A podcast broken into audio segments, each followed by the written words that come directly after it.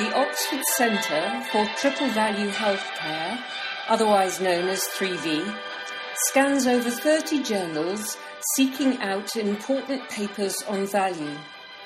To save you time, 3V assesses this research to identify the implications for value based healthcare and summarises them on our blogs and in our podcasts.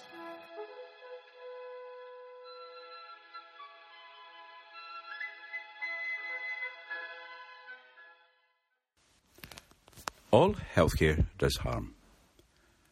Of course, the healthcare we offer should do more good than harm. But even high quality healthcare does harm because we're doing risky things to people, giving them powerful chemicals, giving them operations, and exposing them to radiation. And this week's paper by Rebecca Smith Bindman and a set of colleagues from different countries is on, and this is the title International Variation in Radiation Dose for Computed Tomography Examinations. That's CT examinations. Of course, the higher the quality of care, the lower the harm, and the greater the benefit.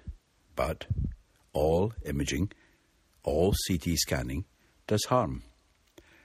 And the best way to measure the possibility of harm is to measure the dose of radiation that people are given.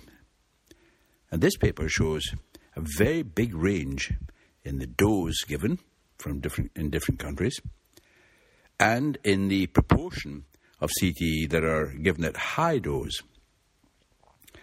So large amounts of radiation are given. And this paper emphasizes the need to reduce the radiation to minimize the harm. The data presented in this paper is what we sometimes call a one tailed curve, where we know what good is and we know what is not good. So, in this case, high rates of high dose interventions are not good and should be reduced. So, there's unwarranted variation in the quality and safety of the care being offered. And steps have been taken to address this.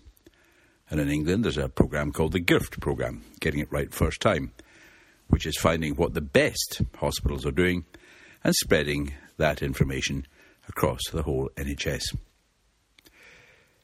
But there is another type of unwarranted variation, and you only find that out if you use the population as the database uh, denominator and not the number of patients being treated. And in unwarranted variation, we don't really know if high levels are good or represent overuse, or alternatively, if low levels are good or they represent the underuse of healthcare.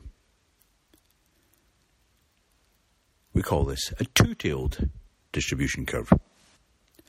And in the two NHS atlases of variation in diagnostic services, it was demonstrated that there's a very large variation in the rate at which people in England are offered CT scanning. What is the right rate? We don't know. And it could vary from one population to another, depending upon local needs and history, and but it always looks to greater range than could be explained by variation in need or by variation in the explicit preferences of the population being served. And this was Jack Wennberg's key criteria in defining unwarranted variation. So, to summarise, this week's paper by Rebecca Smith Bindman records variation in quality and safety. But even if the quality and safety is improved, there's a variation in the value of the CT scanning. Are there some people getting CT scanning who are not getting value from it, and are there some people who are not getting CT scanning who would greatly benefit if they got it?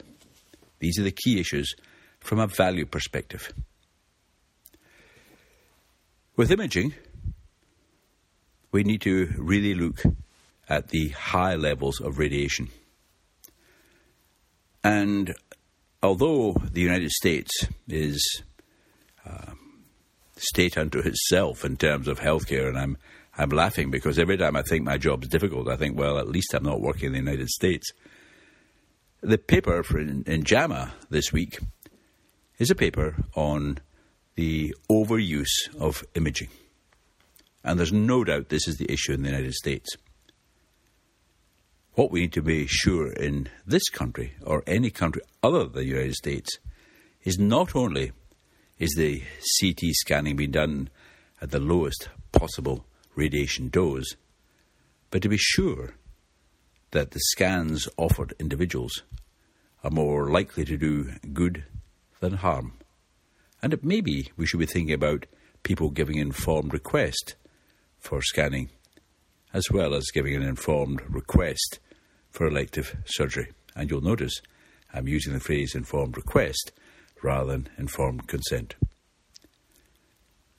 Last week, we covered the huge rise in the number of laboratory tests in Jacob Sullivan's paper. This week, we are focused on similar trends and similar concerns in imaging. This is part of the agenda for higher value healthcare.